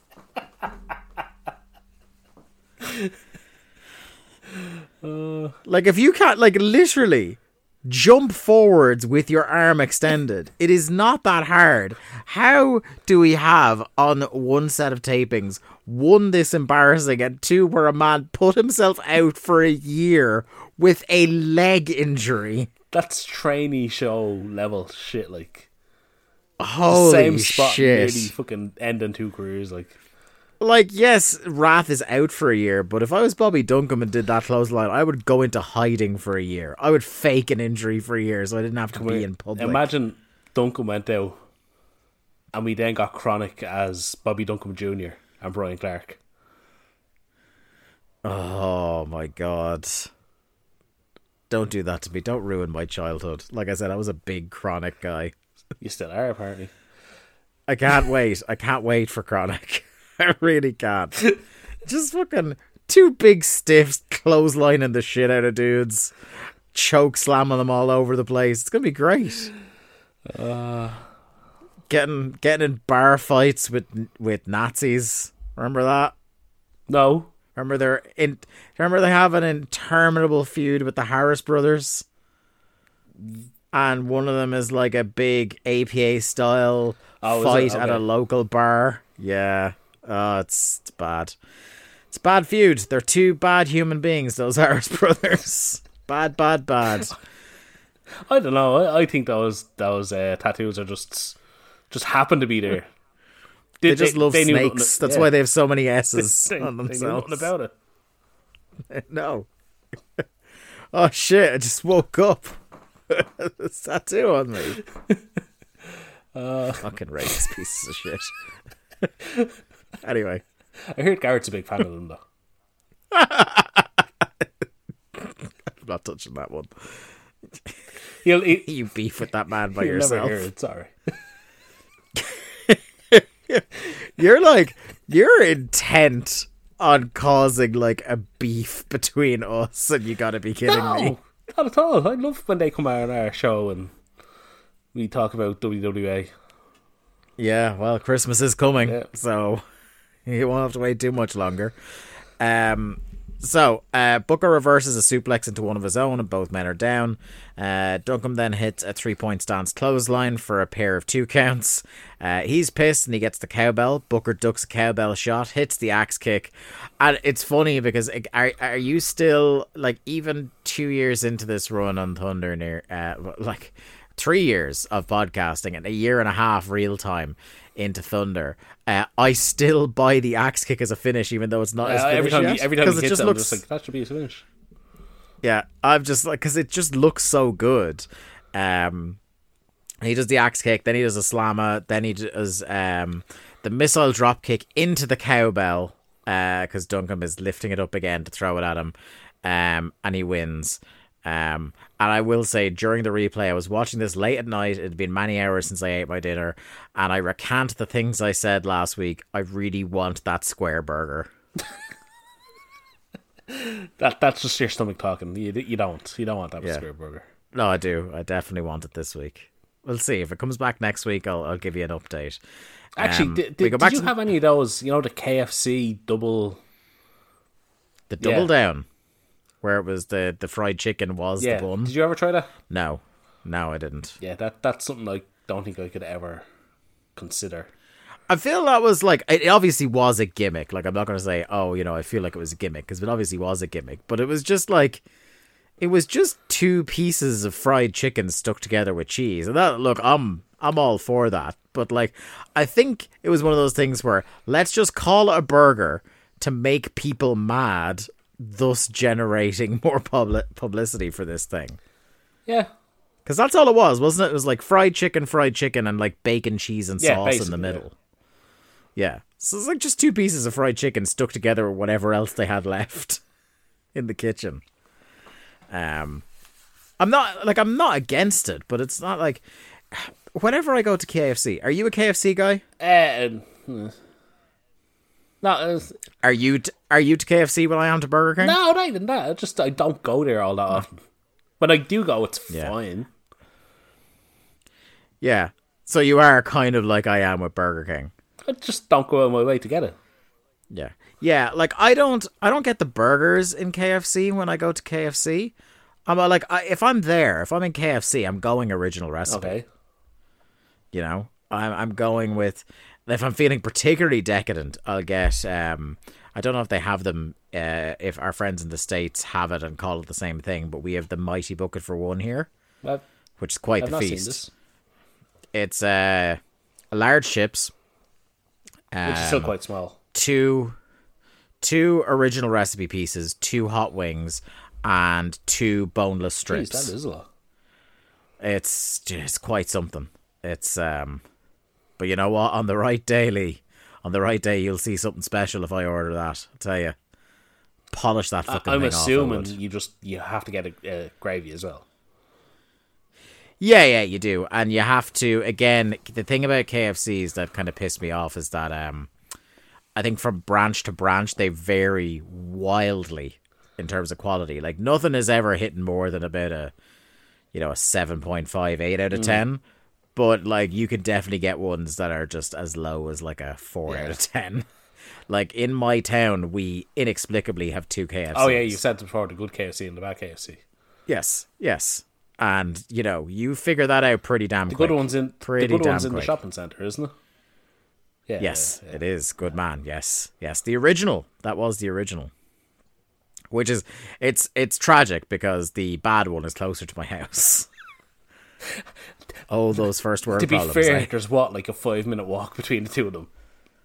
Ah, but it's that five minutes that counts at this time of year when the weather is shit. Um, we get a flashback to Nitro. Buff challenges Scott Steiner for the US and Martial Arts Division titles at the pay per view. Uh, Scott says that Buff isn't a real man because he waxes his eyebrows and was once a Chippendales dancer.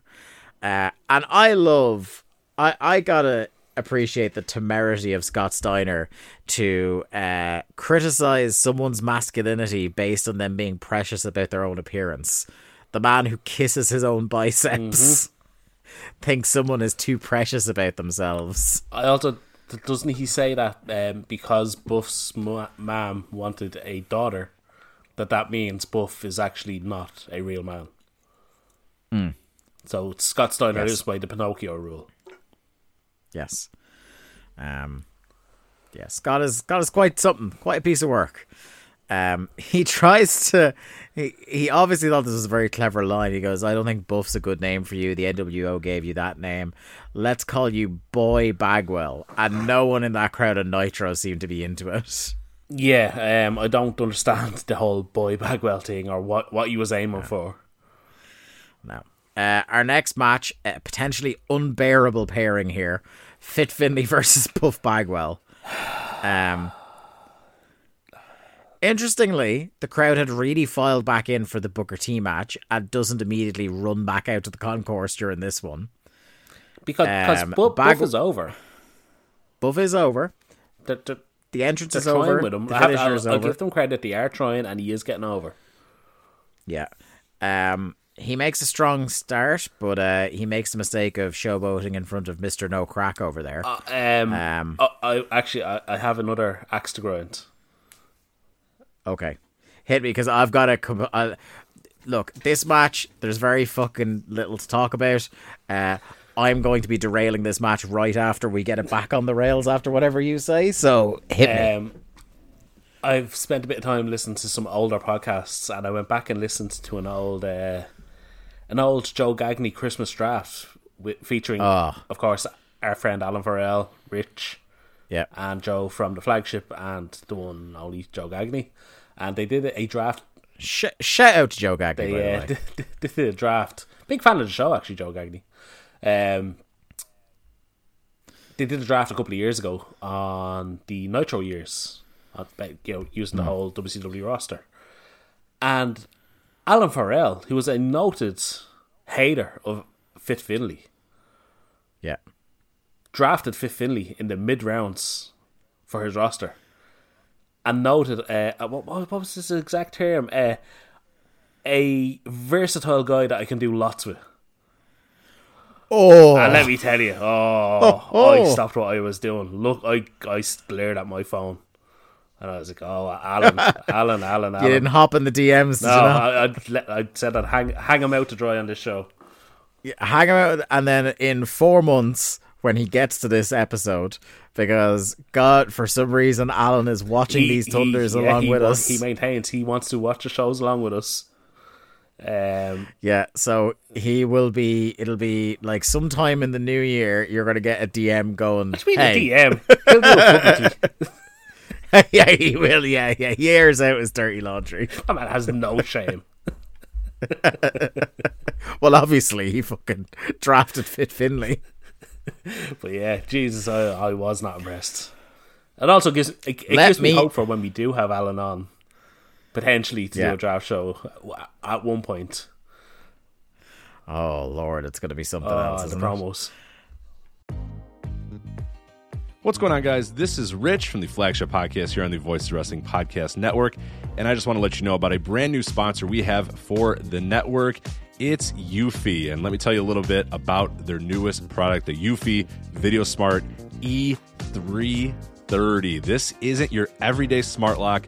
This is a smart lock, a 2K camera, and a doorbell offering triple the security and triple the convenience. Instead of loading up your door with a bunch of different devices, you install one and it takes care of everything in a complete package. It's not just about the home security though. The Eufy Video Smart Lock E330 is also for convenience. No more worrying about losing keys. You can let each member of your family get a password. You can monitor their movement in and out of the house. You can keep an eye on your packages. You can check in on your house while you're away. There is so much you can do with this product. Best of all, it is easy to install and set up. All you need is a Phillips screwdriver. Leave that drill in the toolbox. The Eufy has keyless entry, a 0.3 second fingerprint recognition, a rechargeable battery with a four month lifespan, two way audio from the lock, enhanced night vision, 24 7 customer support, and you'll love this none of those pesky monthly fees.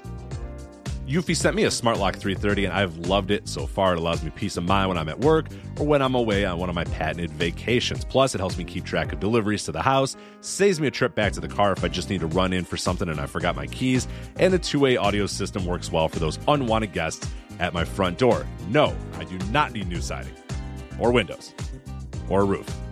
Thank you, though. You can simply tell them you aren't interested from the comfort of your couch. Now, are you ready to ditch the others and join the Eufy revolution?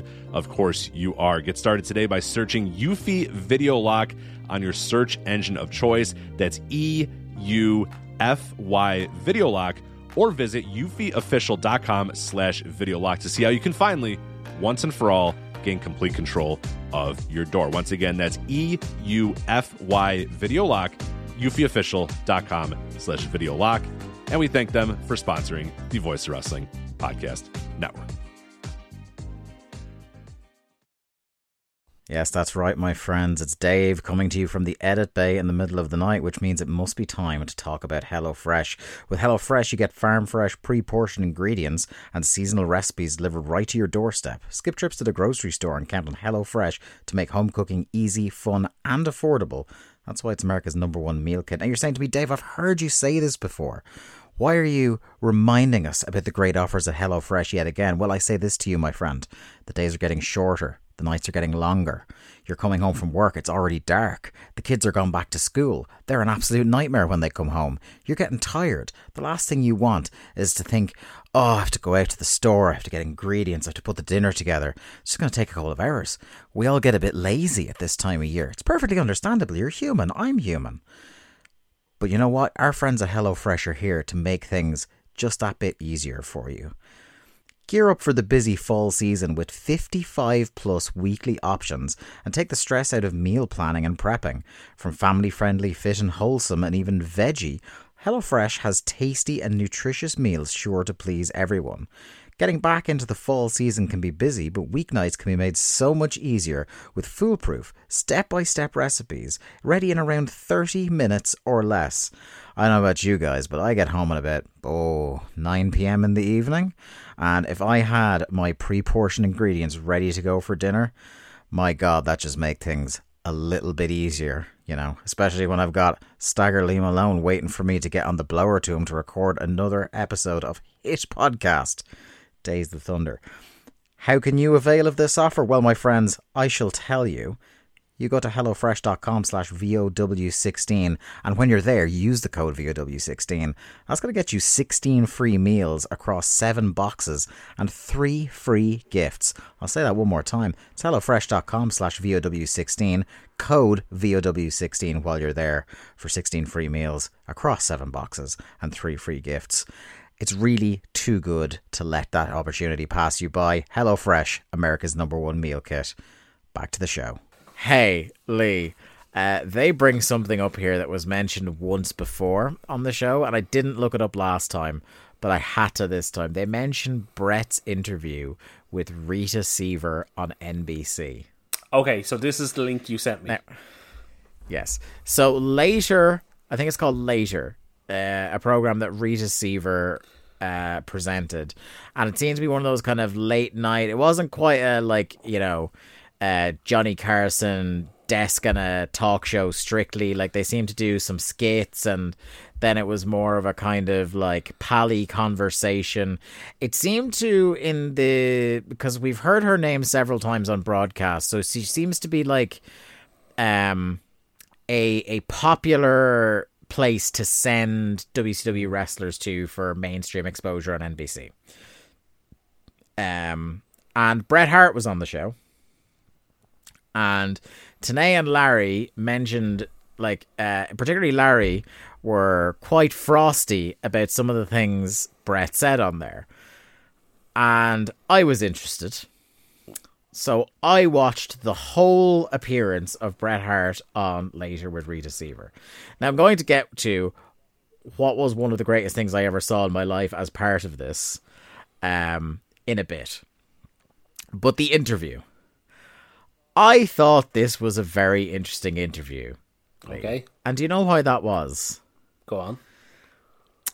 I thought it was very funny. That now Bret is in the middle of his I quit WCW Okay. angle. He's still very much there. He will be very much back quite soon. But he's doing his I quit WCW. You remember on our last nights of Nitro, he did the metal plate thing with Goldberg and then he mm-hmm. quit. Right, so his whole thing is insisting to anybody that listen that he's not coming back. He does this interview, and I think you know the way sometimes Lee, the things we talk about on this show weirdly line up with things that are happening in real mm-hmm. life. Stop me if you've heard this one before. Arguably the hottest star in the company when he was signed does an interview in which he slates the entire company and a lot of its biggest stars by name into a live mic with the tacit approval of his employers because well in this case they let him on the show. Uh, i can't think of any 2022 comparisons to this at all. Um, I, I'm s- I'm stunned that Eric Bischoff would allow one of his top stars to go on Yeah. on in public and you know Mm-hmm. badmouth his fellow workers because Yep. you know yeah Eric Bischoff in 2022 would never badmouth a promotion that had the same thing happen. Yeah. In this, what like Rita Seaver wanted this to be a fairly light-hearted interview, and instead Bret like opens a fucking clip on. so, I'm tr- I I don't have everything he said here, but he buried it's it's a great interview, like in as much as like it's Bret being Bret very much. Of course, because it's Bret Hart, he buries Goldberg. Mm-hmm.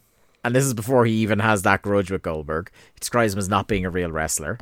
He then buries current WCW champion Diamond Dallas Page as not being good enough. He buries the very concept of current day wrestling, saying, you know, his usual stick from Wrestling with Shadows that there's no heroes anymore in pro wrestling. He then turns his ire to Vince McMahon, um, who he describes as a liar, a snake, and saying that people in WWF, uh, presumably people who are still there, are walking around constantly afraid that he's going to turn on them next. Uh, he buries the entirety of World Championship Wrestling, saying he's happy to be finished with them. And then the interview segment is finished. They move on to what the next segment is, which I'll talk about in a second. And in this segment, which is not part of the interview whatsoever, he takes time to mention and bury Sting for stealing his finisher. Um. Okay. this is supposed to be like he, I can't stress enough. This is all supposed to be part of his angle. So like Bret Hart went on the equivalent of like Graham Norton to promote Yeah. WCW. and torched the entire professional wrestling landscape, including his employers and most people he could conceivably be in a feud with when he comes back. this Bret Bret will always do Bret. it's unbelievable. Like he talks about, uh, like as well as you know, um, being happy to be done with them. He talks about how WCW completely misused him since day one, which Oh, is so fucking true, yeah, true. It's stop saying it, you know. Um, but then he um he does a pro wrestling demonstration in the final segment of the show, which is him against uh, a a ringer called the Fallen Angel. Yes, that's right. A young whippersnapper, Christopher Daniels, is his wrestling dummy in this segment, uh, where he, I think he does a crossface chicken wing. I can't remember if he does anything else, but he does the the sharpshooter, which is where he, you know, gets the jibe in at Sting. Um, so he does that. That's the end of him on the show. But a video I sent to you, Lee, uh, before I get into it, did you watch it? Uh, yes, I was half asleep. but I did watch it. Yes. So there's a skit from the, so it's obviously like the intro skit to the show, and they're talking about uh, Rita Seaver is giving out that's like basically there's been so many WCW wrestlers on the show and it's caused so much chaos. Do I work for NBC or do I work for the WCW? Wink, wink, nudge, nudge.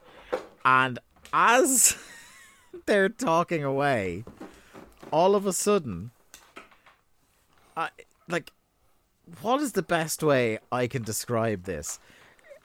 Christopher Daniels is fucking yeeted through a door. Yeah, remember remember that bump that Gargano took from uh, Keith Lee in NXT into the crowd? Was that not Adam, Adam, Cole? Cole, sorry, not Gargano, Adam Cole. Um, yeah. that that was Daniels coming through the door. Yeah, it was. He exploded through this door and splintered it in half. like, I watched. I can't tell you how many times I watched this. It's just one of those like the comic timing and the way he just like like folds like an accordion coming through this door that he'd presumably been pitched at like a lawn dart. I had I had tears in my eyes watching it. I compared it to one of my all-time great unintentional comedy moments, and that was in a an acolytes barroom brawl on Raw. Once Viscera slipped in a puddle of beer, and it was the greatest thing I've ever seen in my life. And uh, I laughed and I laughed and I laughed. Yeah, no, br- brilliant. I have to say, well worth looking up um, the, the, Oh. the interview just to see this this skit.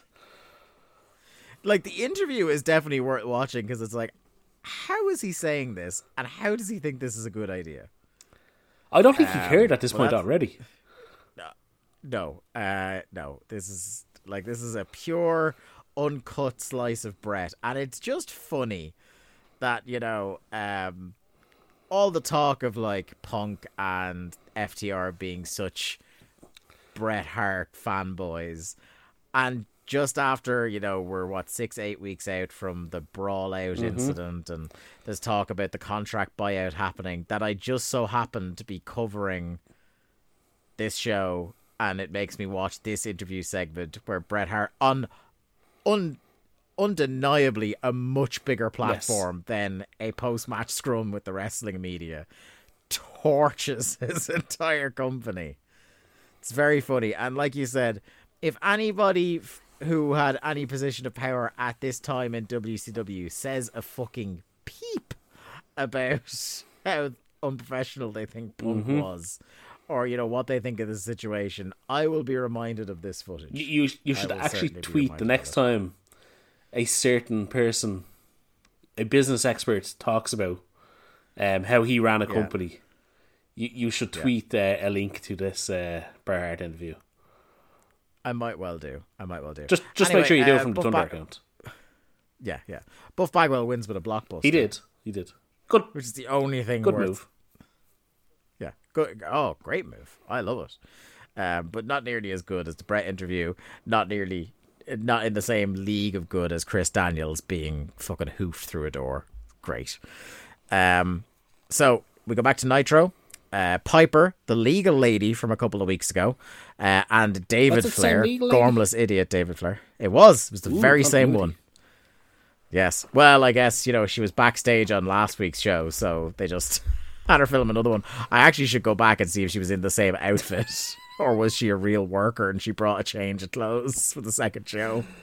She probably signed a contract the first week. That'll tell me if she was a real Yeah. pro. That'll tell me she was a real pro. Um, so David Flair, Gormless idiot David Flair is back, and it is revealed in this segment where he's talking to Piper that one of the things Rick signed was to face Nash, uh, and also uh, David Flair signed off on the seventy-two hour psychiatric hold.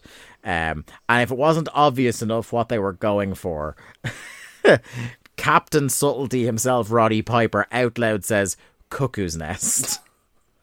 So there you go. If you're wondering what film they're doing, that that's what they're doing.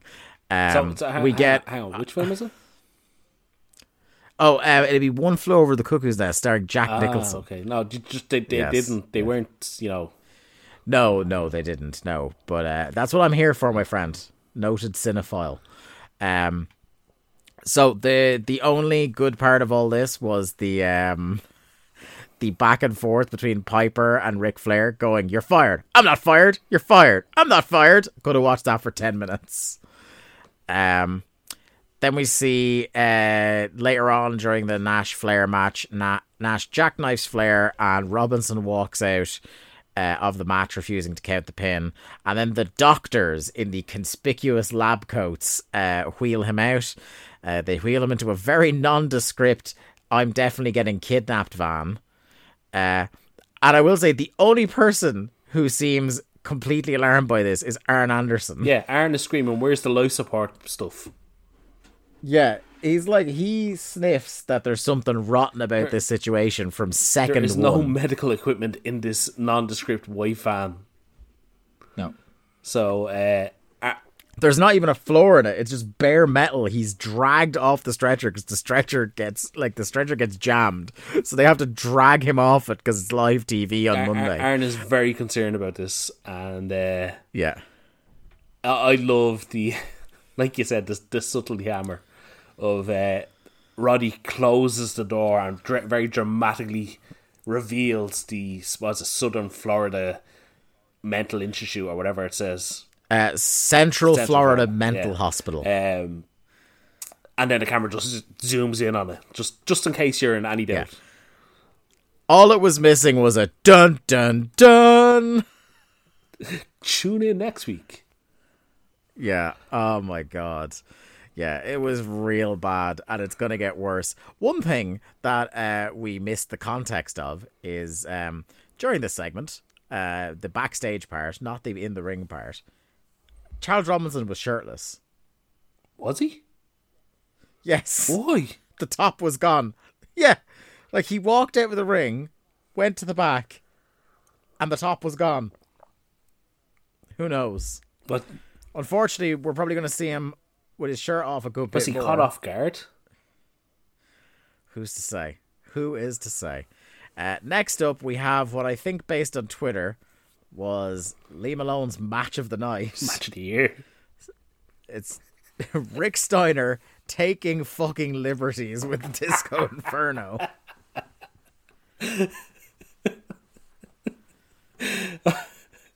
I love um, Ian, Ian, Ian Dice, Ian Dice Clay that we follow on Twitter.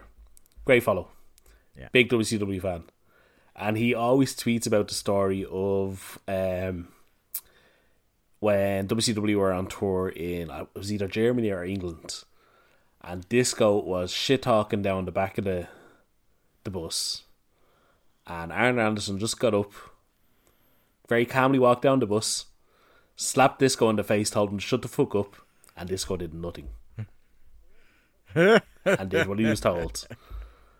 And I couldn't help think of a thinking of that watching this match where Rick Steiner just abused Disco Inferno. Yeah. I gotta say, I noticed this was going to the ring. By the way, there was three matches left on this card and twenty-five Yes. minutes left on t- t- TV, so I knew this one wasn't going long. Um, we should say Disco Inferno had been getting a push. Um, He's no longer getting a push. Uh, yes, uh, one would have to wonder who he said something to Um, yeah, because he is out of favor right now. I'm guessing he's no longer Kevin's boy at this point. Um, Hmm. yeah, um, he had to have done something this week to piss off somebody because you don't get put in there with Rick Steiner and Rick getting very obviously told, beat him up. Yeah. Yeah, and he did. Um, lots of empty chairs during this match as well. Which is a shame. Um, yes, because I would have loved to have seen this. Um, also, in another current day parallel, I'm very much reminded of all the hand wringing around the Athena Jody threat match from last. Week. Did you week. watch that match? It's awesome. Great. It's so good. I need more matches like that. Yeah. I couldn't believe the amount of allegedly knowledgeable people these people haven't watched the match. who got absolutely fucking worked to bits. I saw fucking Cornette going mad about it. Jim, Jim Cornette, who who Cornette- spent years talking about how people would quit the business instead of ha- being in a squash match with Vader. Yeah, and who like will bury anybody who is who for doing a flip for doing um anything that looks cooperative. It's like this was clearly like eh, were you under any illusion for a single second of that match that it was anything short of a stiff but worked match? Oh no, it was it was pure UFC. It was like legit. Oh yeah, hundred percent. That's why you know Jody Threat was tweeting within a couple of hours of the match how hyped she was for her debut on Dark and how much she enjoyed the match, etc. Don't- be using Yeah. logic, Dave. She was obviously coerced by Tony yeah. Khan. It's just one of those like I think people are because of the stuff that has happened in the last while. People are really rushing to find the next things are all bad. I, there. I found Twitter in the last, especially the last six months, it's just jumping from thing to thing to thing. And if you're not outraged about something, well, then what's the point in being online? And it, it's horrendous. Like it's just it's an awful discourse. It's I, I think what this match caught I, I think what happened as well with this match because people were seeing clips before they saw the show. Um I think you had another case of where people were so desperate for to get their take out into the Yeah. wild that they didn't do the the context of of watching the match um watching the whole match or watching the whole show and like guys some of these commentary pairings they have on these shows, you got to be watching Dark and Dark Elevation for the crack. Like even if it's just background Mm-hmm. viewing. Like I don't know if anybody within the sound of my voice has been listening to Daddy Magic doing commentary. Yeah, I've only heard bits. Just look if you're if if you're a Daddy Magic guy, which I know you are, like you're gonna have a great did, time. Did, with you, him on commentary. did you see uh, his tweet the week of the uh, the Athena Jody Threat match? And No. somebody said, "Oh, you know the the realest thing on the show was Daddy Magic's commentary," and he quoted it going, "Oh well, I thought it was the Athena Jody Threat match." Yeah, Just brilliant. Yeah, yeah. Um, but the match is brilliant. The those dark shows are a lot of fun. Like it's just if you like squash matches, which like both of us very much do, you get a lot of really fun Mm-hmm. squash matches, and then occasionally you get like somebody who's like, oh, There's something to You know, you get either- of, yeah. yeah, yeah, yeah. They're really interesting shows. Um, they are like my perfect. I'm working from home and want something on the TV. Yeah, if, I, if I'm in the house on my own on a Saturday afternoon, I just stick on YouTube, and as I'm walking in and out of the room, it's like, Mm. Yeah, it's great. Um, but it's funny because like this was legitimately like, uh, there's no arguments here that Rick Steiner was taking liberties, and this is something that Rick Steiner would be known for. Um, particularly towards the end of WCW. yeah, from from basically And this, this so- point on, Rick is like the shooter of the company. Yeah. And very much like it's just interesting to me how people, you know, some people that may have been involved in the company at the time were so oh heaven forfend about the two women doing it. Um yeah. Hmm. Yeah. Just just something I couldn't help but think about during this match. Um Rick Steiner wins the shock of nobody with uh, an Indian deathlock chinlock combo. Again, a submission move. We've never seen Rick Steiner do submissions. Yeah. Now he's doing it. It's an absolute Did you shooter. think he uh, sank it in a little bit just to, to prove a point? Hundred percent, hundred percent. Um, next up, we have uh, a flashback to Nitro. Pages assault on Goldberg and the ref. Uh, I'm devastated to report from this clip that Dusty Rhodes is back on commentary on Nitro. Um, Nash comes out just in time to stop the ring post figure, figure four, and there is a moment where Nash and Goldberg look each other in the eye and reach out to each other, like you know, lovers I was just going to separated say a real war. That I thought was uh, Poison Ivy moment. genuinely one of the most romantic things I've ever seen on Nitro, and I wanted to see more of it. Um, and I'm not afraid to admit that. Uh, singles match up next: Goldberg versus the Cat. Uh, big reaction for old Goldie B. Still over like sure it Rover. wasn't for the cat? Uh, I'm I'm pretty sure. Uh, do you know what? I might throw to you for this one, Lee, because you you tweeted about this match and what it reminded you about where Goldberg's star was. yeah, like here's the thing like we you said it at the top of the show it feels like a long long time ago that Goldberg was world champion and yet here on a taped Nitro or taped Thunder sorry uh what was it five months after losing the title in one of the worst angles in the history of wrestling television without a doubt um the fans are still two what three three and a half hours into a tape TV taping on their feet for this Yeah. man. He is still the biggest star in all of American wrestling at this point. I do, like Austin at this point was out injured. Ninety nine.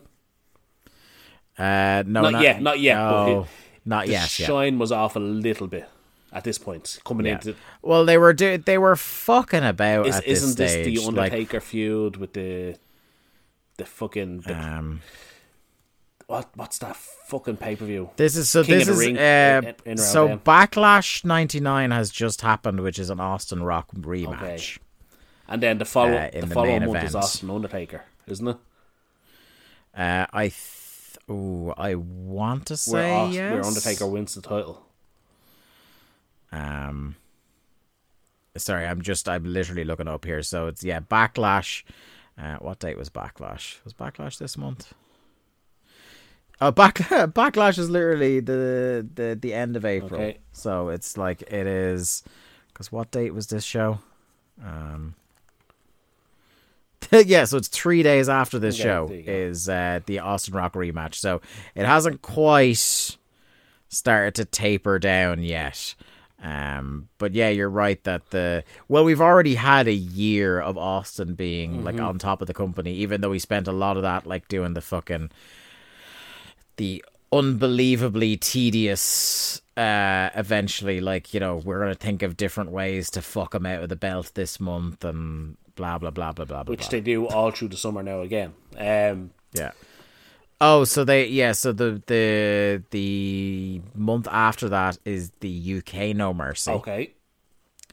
and then the month after that is Over Oh yeah, that's the paper. Yes, yes. Um, but yeah, so Goldberg at this point to me is still the absolute biggest star in North American wrestling at this point. Just just Mm-hmm. on reactions alone, almost. Um, yeah, and it's unbelievable to me that WCW not only got it so wrong in real time with his first title run, everything the build up to the title win, the run itself where they had no idea what to do with him. yeah, They caught lightning with the Bam Bam feud, squandered it. They seem to have something with the Nash shield, threw that away. Yeah, they could have built back up to another Hogan Goldberg match. Mm. That was put to the side so Flair could feud with Hogan. yeah, And now, after they've somehow stumbled back to Goldberg still being incredibly over, mm. yeah. we are now getting Kevin Nash and Goldberg being buddy buddy. Do do you see? Could I ask you? Do you see parallels between uh, on this one particular theme between WCW and AEW in as much as this is a company that not all the time, but sometimes can be really good at booking the chase, but not the reign. Because that is a problem that that is a consistent problem in AEW. I would argue Hangman would be one of the big ones, and I think currently we're seeing it to a smaller extent because it's a mid card title, but with Wardlow. Yeah, I I think Wardlow has definitely been. Uh, I don't want to say squandered because the whole MJF thing and the big win, like yeah, it was a big win beating MJF, but ultimately it was about MJF, not about Wardlow.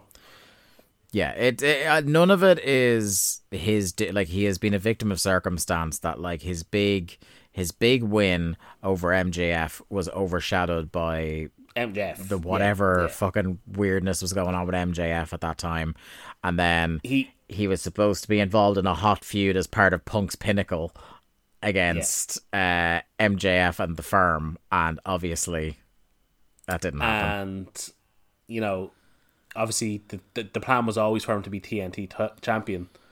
But it's just unfortunate that the TNT title was fucking tanked in the months before he Yeah. got it. In Yeah. like one of the worst feuds in the history of the company. Um, yeah, I absolutely see that comparison. Um, and I think another example, like you said, the Hangman is another good example of that. But the the thing with Goldberg is they they had an opportunity when he had to in the build up to the title win, squandered. it. That's one. The title run itself was two. The mm-hmm. the finger poke of doom and everything involving that. To me, that was another missed opportunity to build back up to Hogan, Goldberg, mm-hmm. and now again he's hot at this point, and they ultimately do nothing with him. So four times in the span of a year, I can easily say they got things wrong with Goldberg, and it's Yeah. incredible that Goldberg has maintained the aura of Goldberg throughout all of that, even up to the end of the company. The one person people were were were craving WWE to bring in more than any other was Goldberg yeah, and it, it's just it's unfathomable to, unfathomable to me as a fan looking back how a company filled with supposedly smart people could not see in real time that that was the guy. No matter what anybody else wanted that was the guy. And he never really got a signature world title run no. I, I think I was one of the the things about doing the show. I hadn't ever appreciated how short that that first run was. that Yeah. initial title. But it's not even the fact that it's short. Everyone will point out the DDP match. Everyone will point out the Sting match. They happened what in the space of a month to two of them, yeah. if if if not Uh, even uh, less. Like a month right before the end of his reign. Like the, you know what I mean? Like Havoc was the last pay per view before. but like he, dropped beat it. Hogan, and then he was just on Nitro beating jobbers. Like, oh, Haku is getting a title match this week. which, which is kind of another one of the things that reminds me of of Wardlow. In as much as obviously again it's Mm-hmm. mid card title versus world title, but like he won the title and they immediately had him back with Tony Nese and Mark Sterling. And look, I love Mark Sterling as well, you know, but like that's not what you want to be doing with this guy. Yeah. Um. It's just, it's so frustrating. Like we've said this before. Like when you see things like this, and it, this is the reason we wanted to do the show is to go back and catch these things that in real time you may have missed. You know, as a younger fan or that other people haven't picked up on. And I really don't think it's it's talked about how just Goldberg would constantly get over in spite Yeah. of everything that WCW Yeah. booking threw at him.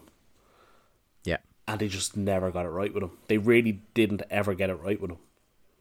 Mm-hmm. They got it right up to the US title run. Winning Yeah. the US belt was a fantastic moment on Nitro. An all time good moment. Yeah. Mm-hmm. Like everything that followed that. Yeah.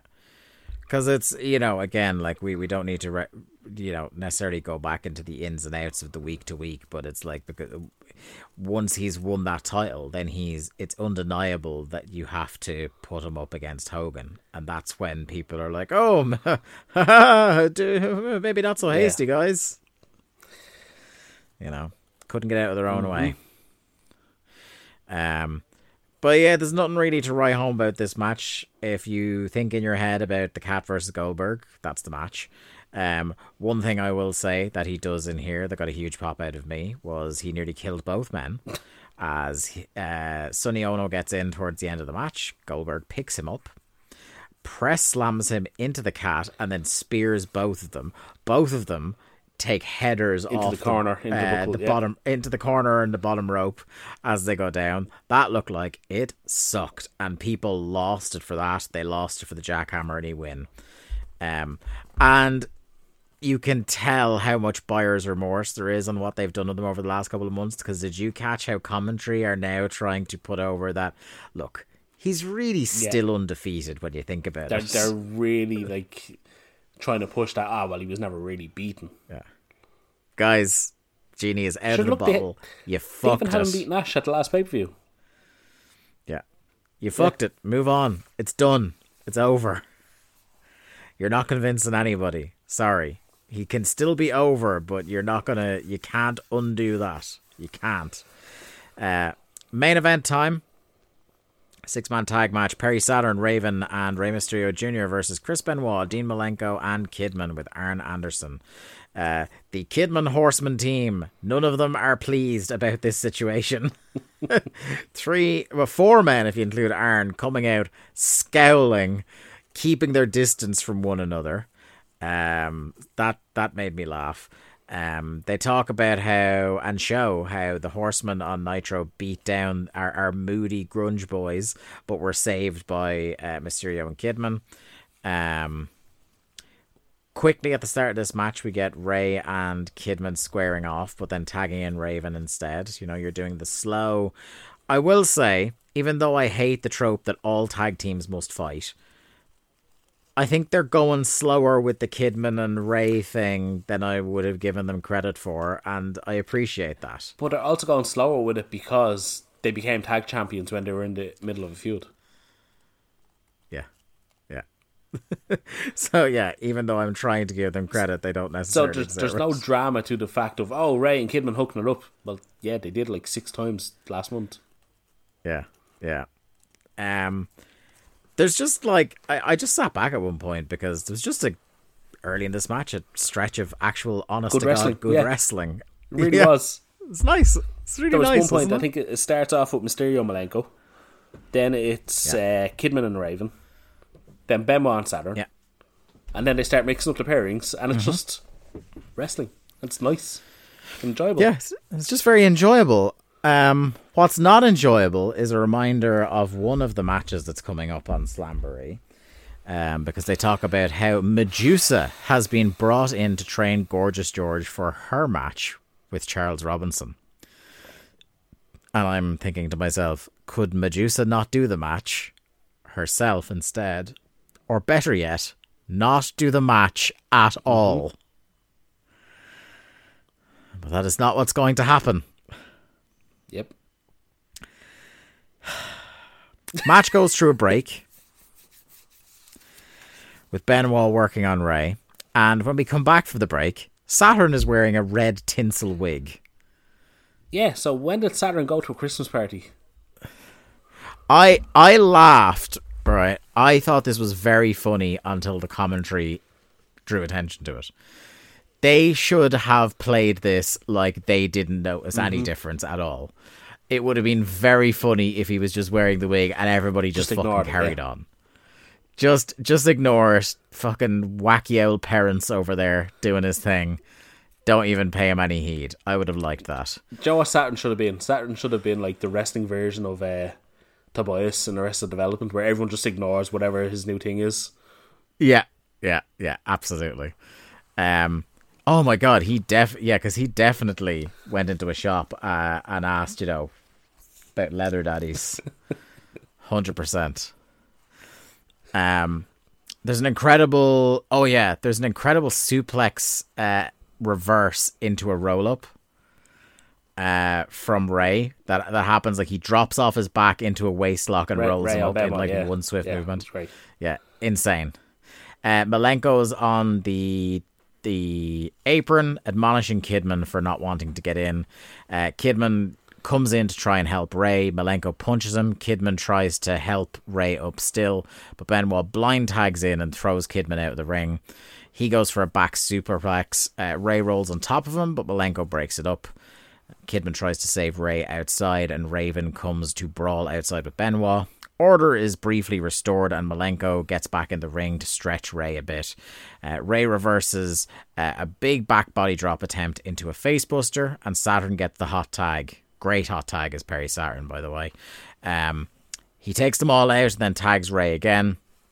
Match breaks down, but Malenko is back on Rey as quickly as he can. Uh, Kidman finally in to help Rey, and just as it looks like the match might be ending in Rey's favor, Arn takes Rey off the top rope and hits the Arn Anderson spinebuster, which every time, Lee, big pop. every time, Big pop every time. every time, And I, I did enjoy that Robinson actually made an effort to ignore what was going on. Yeah, yeah. Uh, and then as as he hits the mat, Malenko clubs Kidman in the back of the head, which causes him to fall on Rey for the three count. Uh, the show rushes off the air as the horsemen leave.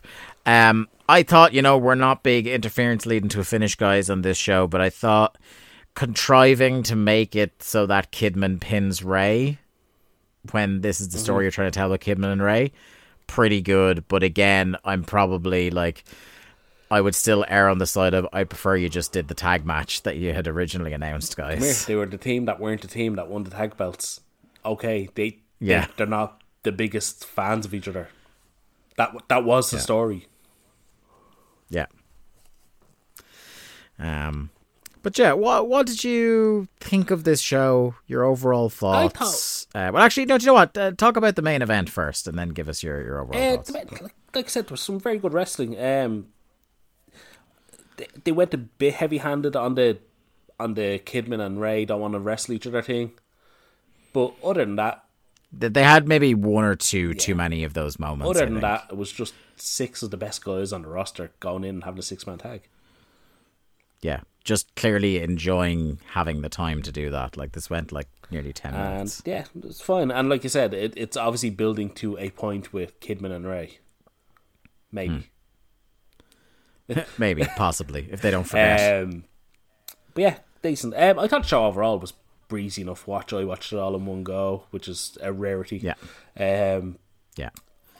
Nice digestible edition. it opens- with a fun dumb brawl. Uh, there was an actual murder in the middle of the show.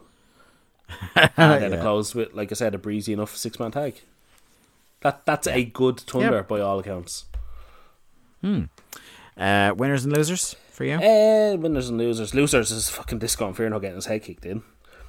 Um, Winners, I think Vampiro still looks strong, even though it was a bit of a a fluke win. I think he's Yeah. he's slowly getting over. Yeah. They're slowly, whether they mean to or not at this stage, slowly getting him to where he needs to be. And I, I maintain that the tag title feud is still the best thing in the company at this point. Yeah, 100%. No coincidence that it's the thing Raven's involved in. is the since the, tag title tournament final with uh, Hennig and Windham and the Horsemen. Mm-hmm. What was that? February. Yeah, I think so. Since then, the, the tag titles have been the best thing on the show. Yeah. No, 100% agree with you. Uh, the finish counter, brought to you by Ludwig Borga, gives us seven matches with six clean finishes and one interference leading directly to a finish, that being the main event, of course. Thank you very much for listening to another episode of Days of Thunder. We'll be back in two weeks on the free feed uh, for a, another episode. Uh, and our next episode, Lee, is not only episode 61 of Thunder, but it's also the simulcast uh, edition of the podcast, as we will also be covering the pilot of SmackDown. I did not know that, but now I'm looking forward to it. Yes. Yes. So this is going to be a very interesting show. Very interesting show. As Do we not forget, both. next week we will have a free show available on our Patreon. Or sorry, later, later on this week, maybe next week, early next week. yeah, it depends on when we get round to, to watching and recording. Possibly this weekend. Who knows? It's it's hard to tell the fucking future times. Well, it's got. Well, no. One thing we can say is it's going to drop on Halloween night, which It is will. Monday. So it will be next week. So Yes. I was correct for some. yeah, yeah. We don't know when we're going to record it, but we know when it's coming out. Um, Uh, it'll be out on Halloween night. Our Ketaween too. Free podcast on our Patreon, patreon.com forward slash WCW Thunderpods. Or Also-. Yeah. and that will be us uh, giving our at the movies style breakdown of Scream 2, which I'm very much looking forward to. I was trying to think about the last time I saw Scream 2. I can't even No, can't remember uh, when it was. I can always, re- like, I can recall Scream beat for beat in the back of my head, but Scream 2, I'm, l- I have less individual strong memories of, so I'm going into it relatively fresh. Uh, I'm looking forward to it. Um, so you can look for that uh, to find out more about uh, what stuff we're doing behind the paywall. Uh, apart from our control center, you can just hop on over to a large largemanappears.com uh, and check it out for yourself. Lots and lots of good stuff going on over there. So until next time, my friends, uh, thank you very much for listening, um, and we'll speak to you soon. Bye bye. Thanks everyone for listening to another episode of Days of Thunder. Days of Thunder was produced by Lee Malone and edited by me, Dave Ryan. Keep up to date with the show and find all the ways to listen to us, you can follow us on Twitter at WCW Thunderpod or click the Linktree link in our Twitter bio or in the show notes. I am at the Day to Dave on Twitter and Lee is at Malone underscore 713. Days of Thunder is a part of the Voices of Wrestling podcast network. Follow the VOW network anywhere good podcasts are sold for more fine podcasts than you can shake a stick at. Thanks.